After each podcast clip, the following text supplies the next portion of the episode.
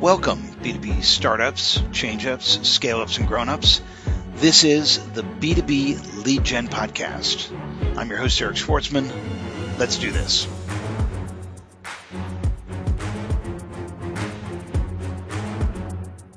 Our guest today is Robert Freund. He is an advertising and business litigator. Uh, he helps brands get ahead of regulatory compliance and does a good deal of regulatory consulting work to avoid any mishaps before they happen. Robert, thanks for joining us. Thank you. Thanks for having me. Yeah, I mean, I, I was uh, impressed with your presentation at General Assembly in Santa Monica uh, last month at that event uh, for Social Media Club. And so I agree. You ta- uh, I um, appreciate you taking the time to do this. Let's start with a discussion about GDPR because, I mean, most of us, if we're not compliant already, should be. Uh, you know, what is GDPR? GDPR was an effort uh, by the European Union to bolster uh, consumer privacy rights. Uh, I wouldn't say necessarily directly in response to the Cambridge Analytica issue with Facebook, but certainly that played into it.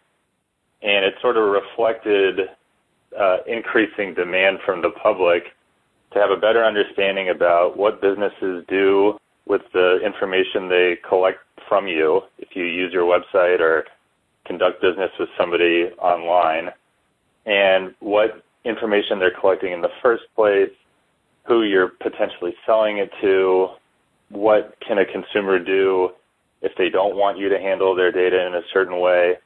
And it's just a, a push for more transparency.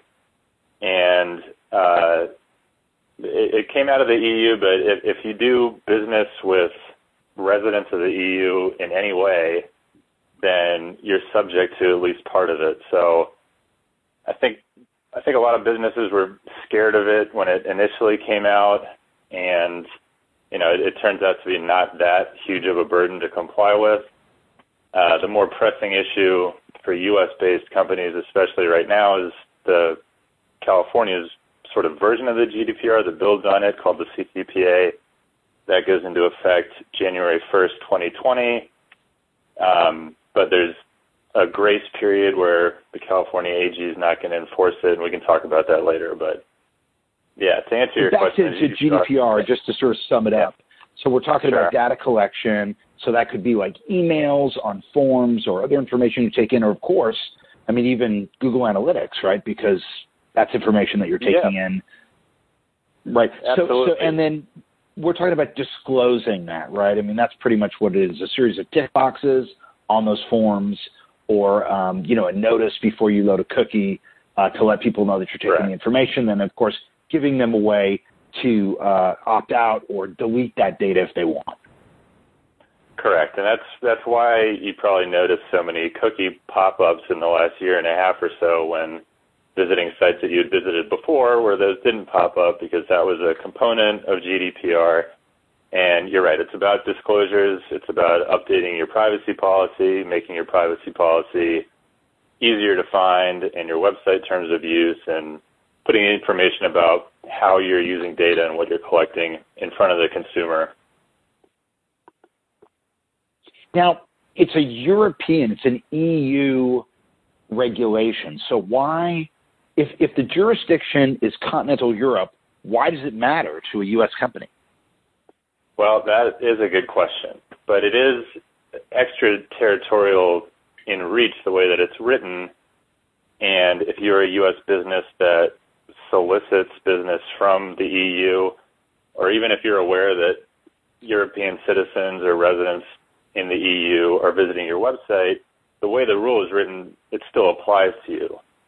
Now, there's certainly issues with, you know, how how would enforcement actually play out, and that kind of depends on the scope of your business. If you have offices in the EU, it's going to be a lot easier for a European authority or a court to hold you accountable there and actually enforce a judgment. If you're solely U.S. based, it's kind of an open question whether can a European court find that you violated the GDPR, and then would a U.S. court enforce that penalty? And you know, I'm not I, I wouldn't profess to be an expert on the GDPR, but from what I've seen, other legal experts who do specifically focus on that compliance, it's still a bit of a question of well, how far does that territorial reach practically go in terms of enforcing a foreign judgment against a U.S. company that doesn't have a physical footprint in the EU? So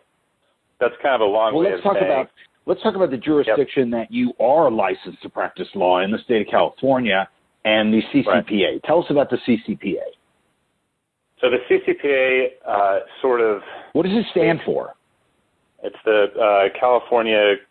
Um, well. Uh, we can Google California, it. California Consumer sorry. Privacy Act, or Consumer Privacy Act. Yes.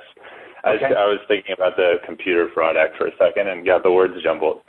Yeah, California Consumer Privacy Act. So it basically builds on the GDPR, uh, taking that philosophy and uh, it, it's there's even more steps that if you're subject to the CCPA that you have to comply with with respect to how you treat and process or collect California consumer uh, personal information.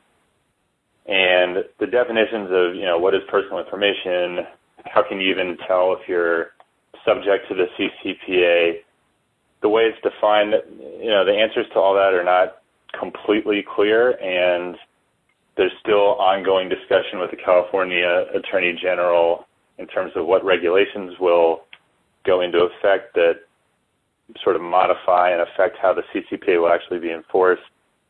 Um, so we can talk about, you know, who, how it applies, who it applies to, and that sort of thing.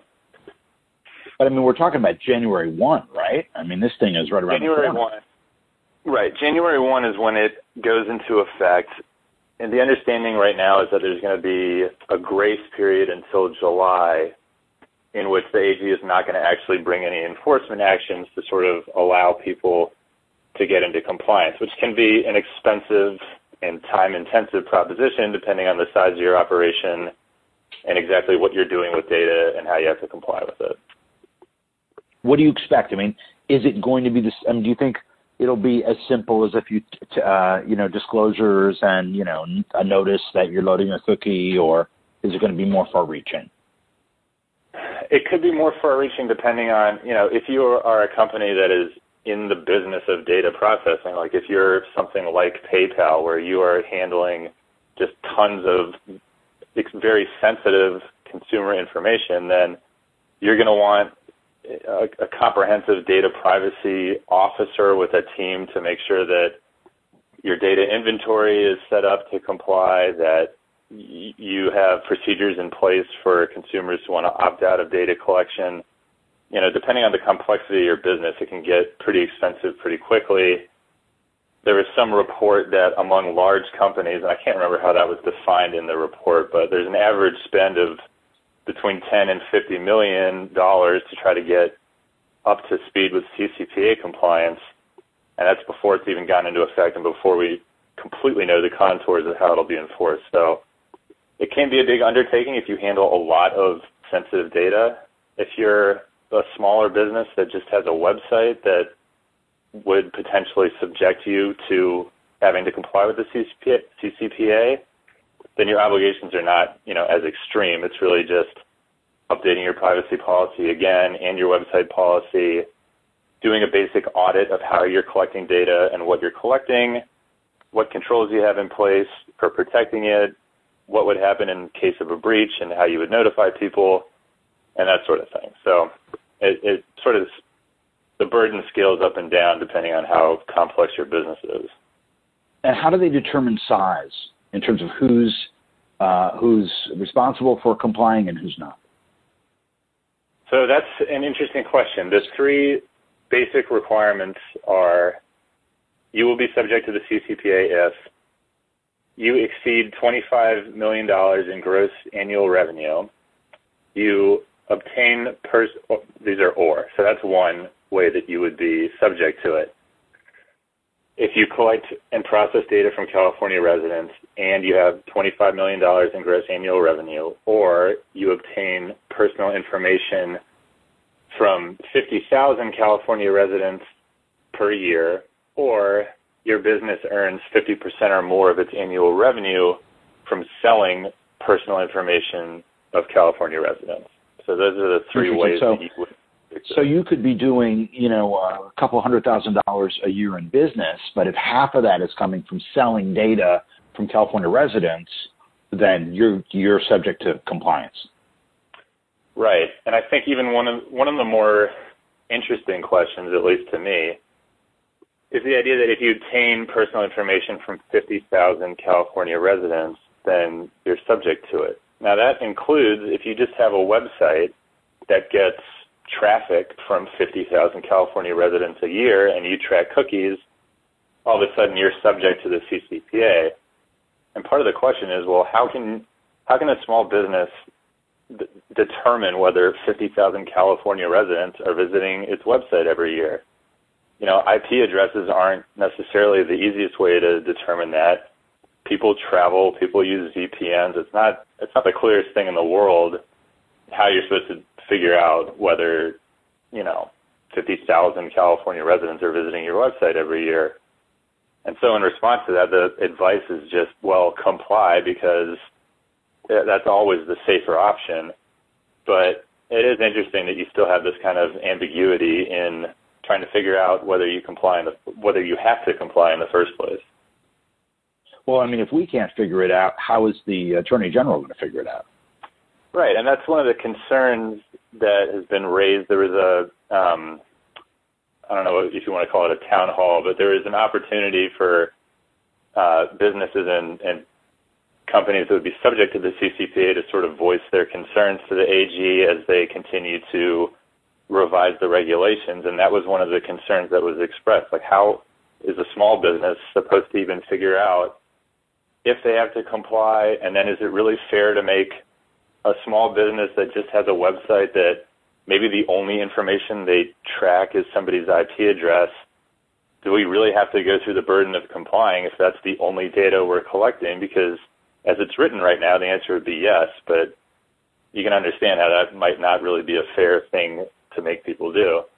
Especially if, you know, you're a small business that's not located in California. You have to figure out if California residents are visiting your website. So that's a pretty broad sweep that I think rightfully small business owners are concerned about. It's interesting that this um, uh, new uh, rule goes into effect on the first, and next year is an election year.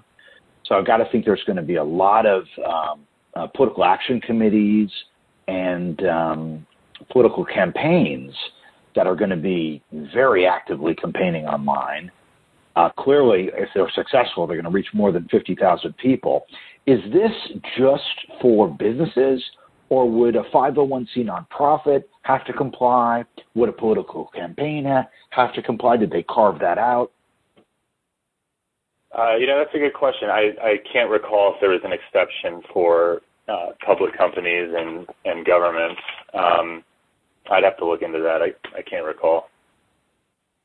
Let's let's uh, shift gears and talk about the um, the FTC.com disclosure guidelines because I know you sure. do a lot of work around that. Um, right. And you know they're essentially you know these truth in advertising uh, guidelines that try to extend the same uh, requirements uh, that apply to advertisers on TV and, and, and radio to social media and the internet by basically right um, making sure that you disclose if you've been compensated to post something on a brand or an organization's behalf. Um, right. And and we see so many organizations just ignoring them. That's right, uh, and it's it's an interesting challenge for regulators, and it's also just an interesting arena. You know, when when it was just television advertising, there's a much greater barrier to entry to businesses who would have to comply with these laws and get on TV in the first place. Now, pretty much anybody with a cell phone can at least look like they're running a business or doing influencer marketing. And a lot of them will just start a marketing campaign without having a lot of sophistication or even being aware of the rules. And the same goes for influencers that are approached by brands that are maybe maybe not quite as sophisticated and and the idea of FTC compliance is still you know not even on their radar at all. And I think that low barrier to entry kind of contributes to the problem. But that said there are still large companies and brands that you see not complying with the disclosure requirements on Instagram ad campaigns and that sort of thing and I think it's still a blind spot even for more sophisticated brands and so that sort of gets us on to the topic of fake reviews, right? Because if you are posting on behalf of a brand and not disclosing that you were paid, you have a material interest uh, as a result right. of receiving compensation. And so it's not unbiased, it's it's not objective, it's paid, it's advertising, it's not uh, you know a valid endorsement. Yet, I mean, just I think it was. Uh, let me look at the date here on this. So I'm looking at a story October 23rd uh, at CNN.com about this skincare brand, Sunday right. Riley, which published all these fake Sephora reviews for almost two years on the Sephora website. Um, there was right. also recently uh, an article in the New York Times. I don't know how they valued it, but they basically said that an, an additional star in a star rating on an Amazon product listing was worth 26% more sales. So I mean, there's real money at stake. So what happened is this organization is out there posting fake reviews, and right. uh, they get caught. They've been doing it for two years, and uh, the FTC basically just slaps their hands and says, "Don't do it again." They don't find them, uh, which is bizarre because when other organizations have been caught, they get fined millions of dollars. So I, I don't really right. understand what went down here or why, why this happened. Do you do you agree with it? What can you tell us about it? Well, this case was interesting because what Sunday Riley, which is the name of that skincare company, was doing, it wasn't just that they had people posting fake reviews or sort of like wink, wink, nudge, nudge, encourage that. They had policies directing their employees to write fake reviews and internal emails from leadership saying, here's how you can post a whole bunch of them on Amazon. Here's how you can you know, directly violate Amazon's terms of service and sort of drive down negative reviews so that they don't get seen. It was an active and aggressive campaign to get fake reviews promoted on Amazon. So it's about as egregious a case of that as you could possibly have. And yeah, I mean, even within the FTC, there was dissent about how they handled it. That if the message is, well, if you go pretty much as far as you can go encouraging fake reviews and the result is yeah you know the company's name is in headlines for those of us that pay attention to it for this sort of thing.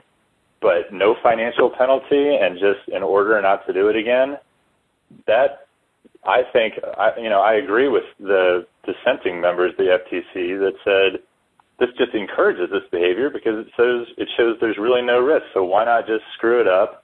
And in the event that the FTC catches you, you know, no harm, no foul, basically. So, in terms of how that how they arrived at that decision for that enforcement action, I don't know. It, you know, and we're not going to know. But I, I certainly don't think it sends the right kind of message to the marketplace. But what they did wrong with fake reviews, you know, there's more seemingly innocent ways to encourage fake reviews that still violate the FTC guideline. And it's not just if you're compensated with money that you would have to disclose your relationship. Even if you just get free product from some brand and an encouragement to write a review, negative or positive, you would still need to disclose like, I got this shirt for free and I like it, that sort of thing. So what you know Sunday Riley did was ext- on the extreme end of screwing up the rule, but a lot of people aren't aware that there are more subtle or I guess less less obvious disclosure requirements. Um, to what extent uh, do uh, you know do people look into the political donations of these organizations that you know get slapped on the hand. I mean, you know, could it be that Sunday Riley was a major contributor to uh, the current president's campaign? Do we see these types of enforcement actions being politically motivated? Is there any any any smell of that? I I have not looked into that, uh, so I, I can't even really venture a guess as to any political motivation one way or another. Um, there's certainly nothing in, in the FTC's reporting of it, but of course there wouldn't be, I guess. Um, but yeah, I don't know. I haven't dug into that and don't don't want to offer a guess that might not be correct. So, so what what surprises you most when you look at um, how the uh, FTC disclosure guidelines are impacting the marketplace with respect to you know honesty and truth in social media communications. Is there anything that sort of smacks out, stands out to you as, wow, I just never would have, I never would have thought this would have happened.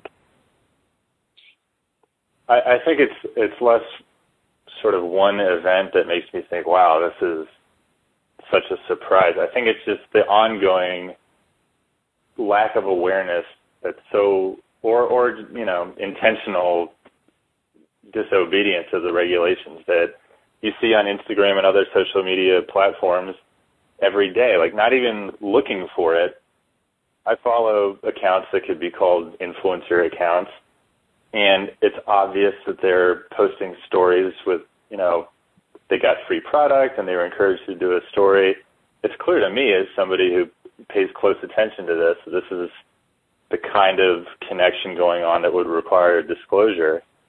But uh, somehow the message is just still not getting through to brands and agencies and influencers. I mean, many of the legitimate ones comply, but I'm still surprised by how high profile some brands and influencers are that are just flouting the uh, disclosure requirements. And, you know, I think there's a sense that well, the FTC might not go after me if somebody is at least aware of the rules, but they're ramping up their enforcement activity. I think the fact that they released an influencer-specific update in a way regarding the uh, disclosure guidelines reflects that intent to increase enforcement activity. And uh, I'm I'm just surprised that you can continue to see people not complying, even despite the warning signs that there's going to be more enforcement. Tell us about this influencer disclosure update. So it was last month. Basically, the, uh, in addition to um, the FTC's disclosure guidelines or the endorsement guidelines, I think they're called. There was a there's an FAQ that the FTC put out that was laid out in hypothetical question and answer format that focused a lot on social media and how the endorsement guide applied to social media. And then last month, the FTC came out with, uh, I think they called it an update. The substance didn't change at all. But what they had done was they came out with a few one minute long YouTube videos and then I think a three page PDF and a blog post or two specifically saying, I think they even put it in bold letters, you know, as an influencer, you are responsible for compliance with these rules. And it was like a digest of how disclosures work, when you have to do it, and what they look like. And be, although there was nothing really new that changed any of the rules that were in place, I think the fact they were that they put that out reflects the FTC's recognition that non-compliance is just as prevalent as it's always been, or at least it's not getting better at the rate that they would expect, and that they're going to ramp up enforcement activity, especially with respect to individual influencers. So um, I'm holding a copy of the relevance report from the USC Annenberg Center for PR. They release this every year. they released it at a symposium last month. This is, uh, um, I'm going to read you an excerpt from an essay by Kathy Park. She is a she's a, a second year grad student in the strategic PR program, and here's what she writes. She says, and the the uh, the, the uh, headline of the essay is "The Search for Authenticity in Influencer Marketing."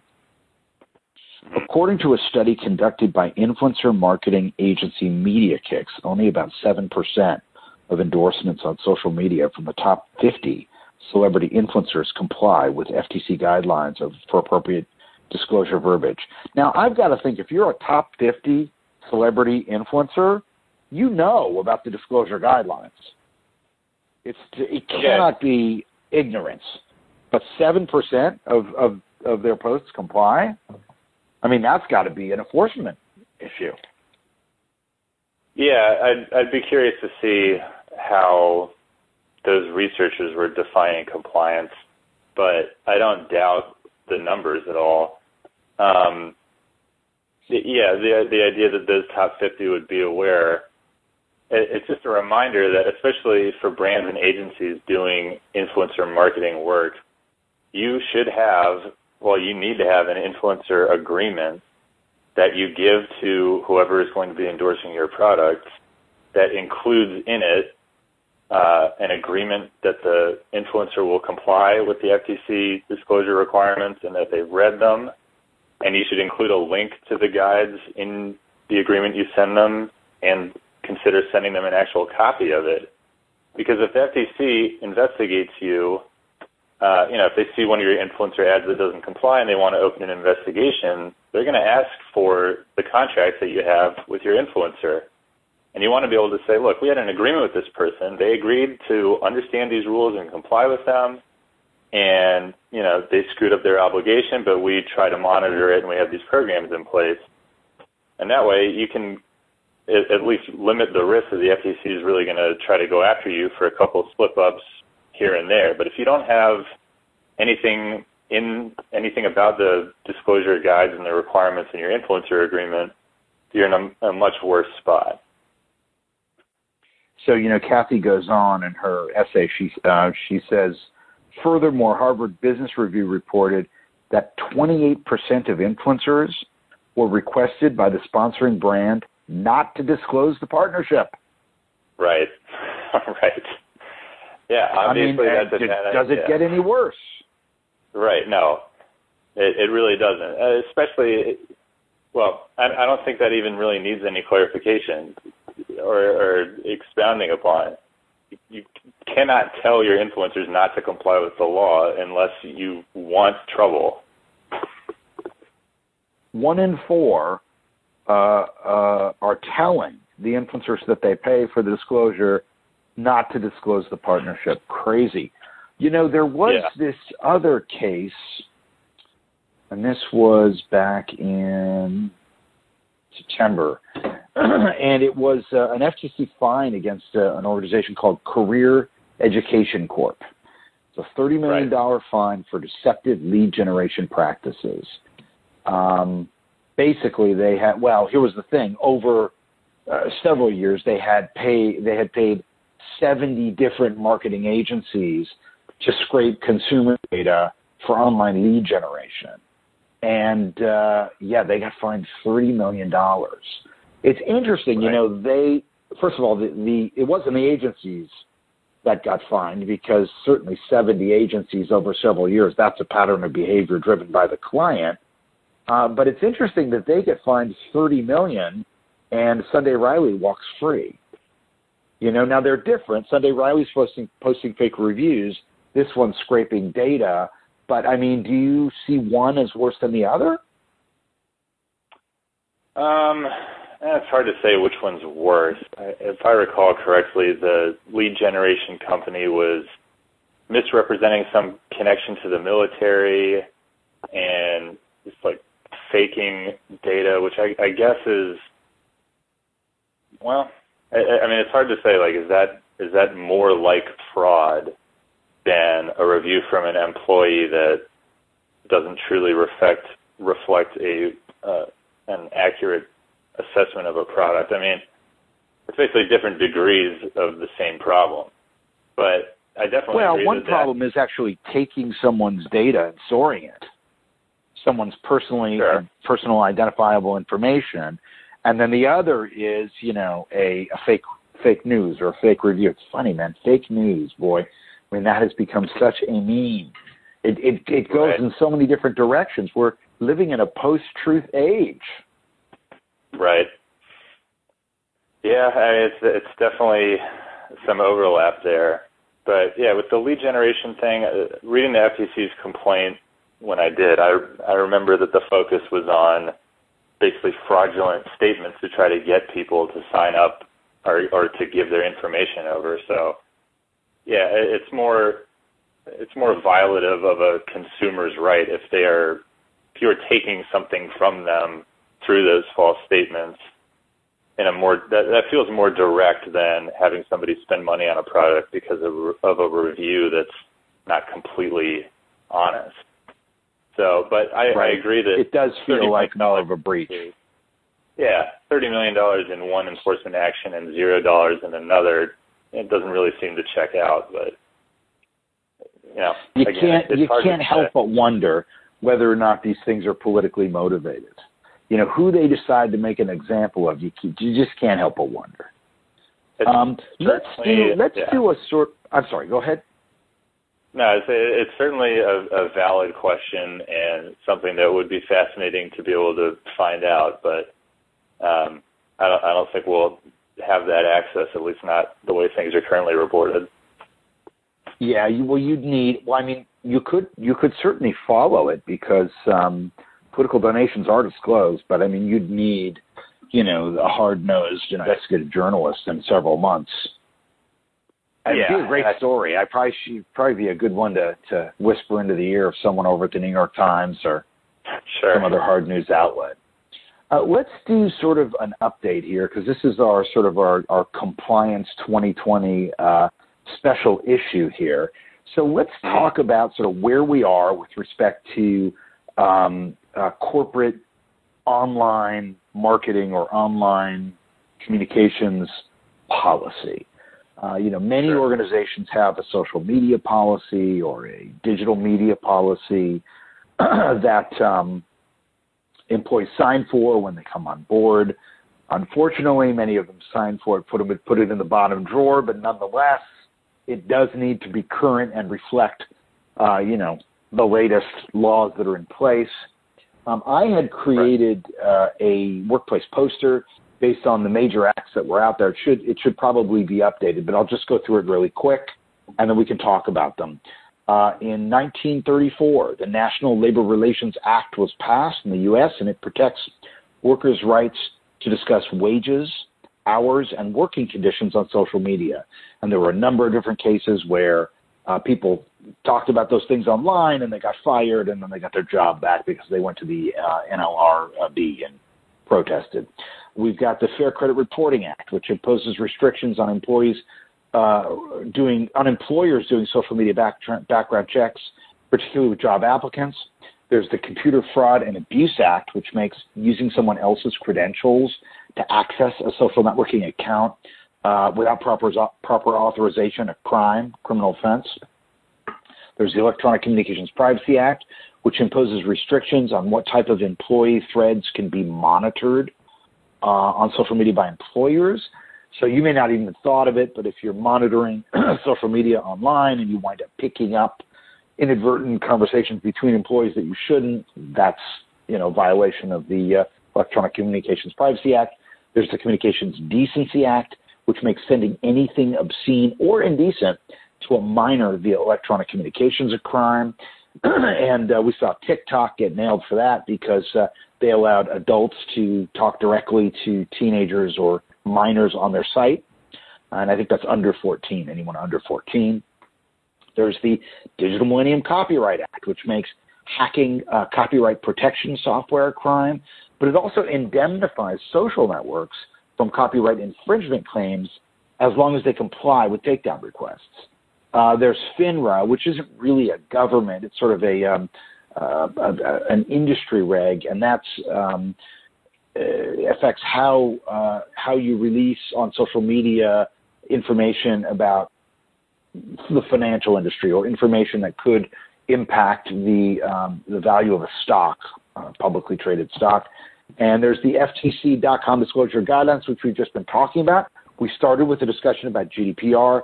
We and CCPA. So we know we need to update our policies for those two, right? For GDPR and CCPA, yeah, absolutely. Yeah. Uh, I mean, does that require policy? a employee policy update? Um, it, it, I guess it depends on what is in your employer policy. It's definitely a good idea to review what you have. If that talks about privacy obligations and if it speaks to how your employees are handling or processing uh, personal information of your customers, then you need to make sure that all that language is up to date and and at least you know have trainings for employees who are handling data where this might be relevant, um, and just make sure that any language that spoke to the rules that were in effect before these laws were passed are now up to speed, and that you're not saying anything wrong or omitting anything that needs to be in there. Let me read you a couple of uh, lines from a policy template that I've created on personal privacy. Employees have a right to their personal privacy. They have the right to keep their, pers- their personal opinions, beliefs, and thoughts and emotions private. Employees are prohibited from sharing anything via social media channels that could violate another employee's right to personal privacy. And then, two, examples of social media disclosures that may compromise an employee's right to privacy include but are not limited to, pictures, video, or audio shared and recorded through social media channels without the permission of any single employee featured, the public disclosure of private facts, or the disclosure of information gained through unreasonable intrusion. How would you update that to comply? What's what's missing? Well, I don't think that the GDPR or CCPA would really impact that kind of that part of a social media policy because you're not really talking about personal information from uh, consumers who are doing business with you. There's there's nothing. I mean, that language sounds fine, and companies have pretty lo- pretty big leeway in what they want to define as acceptable social media use for their employees. Um, you know, you can be more restrictive and, or or less uh, but the important thing is that you, have a social media policy in place to ensure employees understand what they can and can't do. It, that customers who interact with your brand on social media, either through employees or through the company's main page, get a consistent brand statement and consistent brand experience. And it also allows you to take action if employees violate the policy in a way that you know you've defined as not being acceptable. But with respect to GDPR and CCPA, with the language that you just read, I, I don't think that anything needs to be updated. Well, what about this one? And this is from a section on disclosure and transparency. Since reputations are built on trust, employees are strongly requested to disclose their identity and affiliation to our organization uh, to whatever the name of the company is, uh, whenever discussing the name of the company, related that doesn't make sense. Since reputations are built on trust, employees are strongly related to disclose their identities when sharing relating related topics via social media channels, as long as they can do so without forfeiting their legal right to bargain collectively or engage in concerted or protected activities under the NLRA. Uh, I would probably change it. You know, strongly requested an employee could look at that and say, well, you know, I thanks for the request, but I'm not going to do it. You know, you can change that to required if you want to have that be uniform. Um, and it's a good idea if an, if somebody connected or employed by your brand is going to be talking about it online, you have to make that kind of disclosure, and it's just good policy to ensure that everyone does that all the time. So that I would edit that. Um, I'm not necessarily. I don't know that you need the part about you know as long as they don't violate free speech rights and that sort of thing. It's kind of it's it's extra. It doesn't hurt, but you don't need to sort of walk people through um, the other rights that they that are sort of in the background for them anyway. Well, they do have a uh, you know federal right to bargain collectively. right. or you know engage in concerted or protected activities under the National Labor Relations Act. So sure. and that and that actually was you know that was a couple of policies were gutted based on not having that in there. And to the response was, well, how can you tell me, uh, you know, that I have to always, you know, make some disclosure? What if I'm organizing with other workers to unionize or get better pay? Right. Yeah, I mean that's if if union issues came up, that's sort of in the territory of an employment attorney with special expertise in that area. And there's a lot of lawyers that just ex- exclusively practice in the area of employment and labor relations. Uh, the point was just, you know, if somebody has those rights, then you don't necessarily, at least I wouldn't think, and I don't, I don't want to profess to be an expert on labor relations law, but you know, generally the caveat, like, as long as it doesn't violate your other rights, you don't always have to have it in there. That's the only point I was making. Right, right. Tell us, tell, tell us if you would, maybe about some of the most interesting uh, legal cases that you've been involved with in this area. Um, hmm, well, how am I going to do this without? I can I can jog your memory. I mean, I know you've got several of them uh, listed on your website. Um, I know you've worked with a, a, a, video game company on packaging and labeling language, television advertising, sure. software warranty issues. Um, I know you defended yeah, a major television network against copyright and unfair business practice claims. Right. Yeah. The the video game company.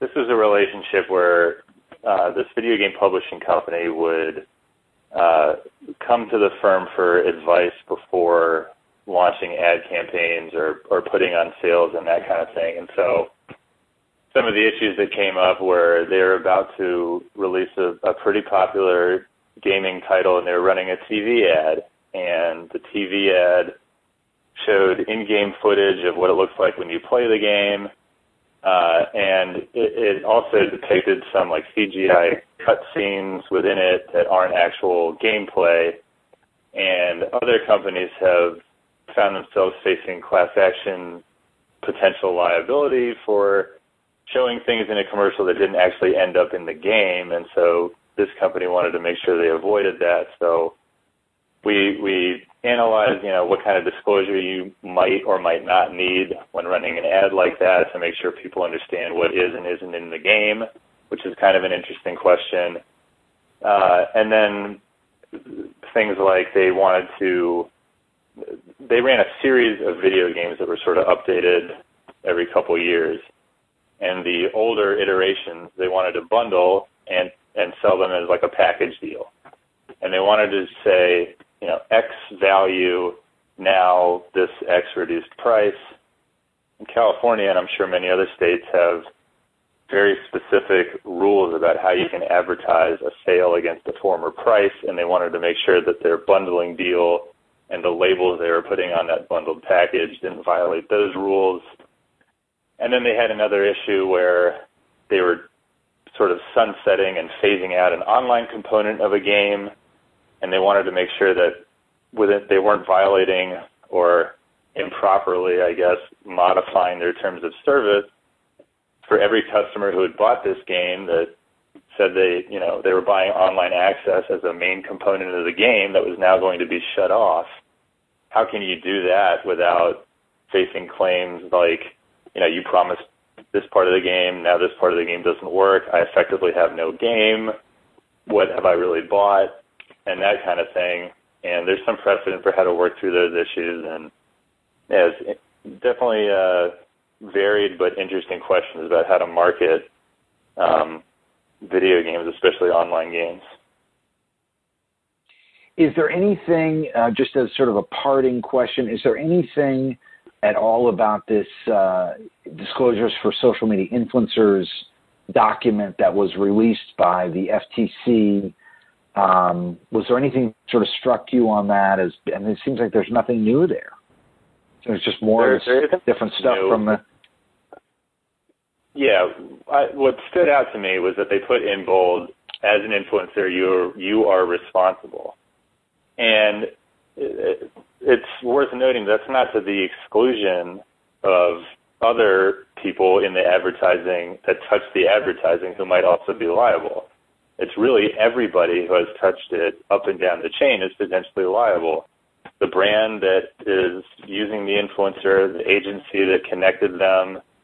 Uh, if you're running ads on your website, the FTC has said even though the website designer could potentially be liable if they're not checking out the claims on the website that they're making. So, but I, I think what the FTC, or my take on what the FTC was doing by putting that language in bold was sending a message that they recognize influencers are not paying attention to this or choosing not to comply, and they want to make sure that that piece improves. But I think everybody should recognize that it's, it's of course not just the influencers that have to comply. It's it's everybody that's involved. And of course, you know, just because you're driving over the speed limit and don't get a ticket doesn't mean you're not breaking the law. Right. Eventually, you'll get a ticket, and probably eventually, if it's not the FTC, you know, there's the potential for private litigation as well that hasn't come up that much yet, but I expect that it will as these issues become more publicly talked about and you know more. Well, what would the damages be? Like, if I wanted to sue somebody for a fake review or not disclosing a material interest, how would I know how much to sue them for?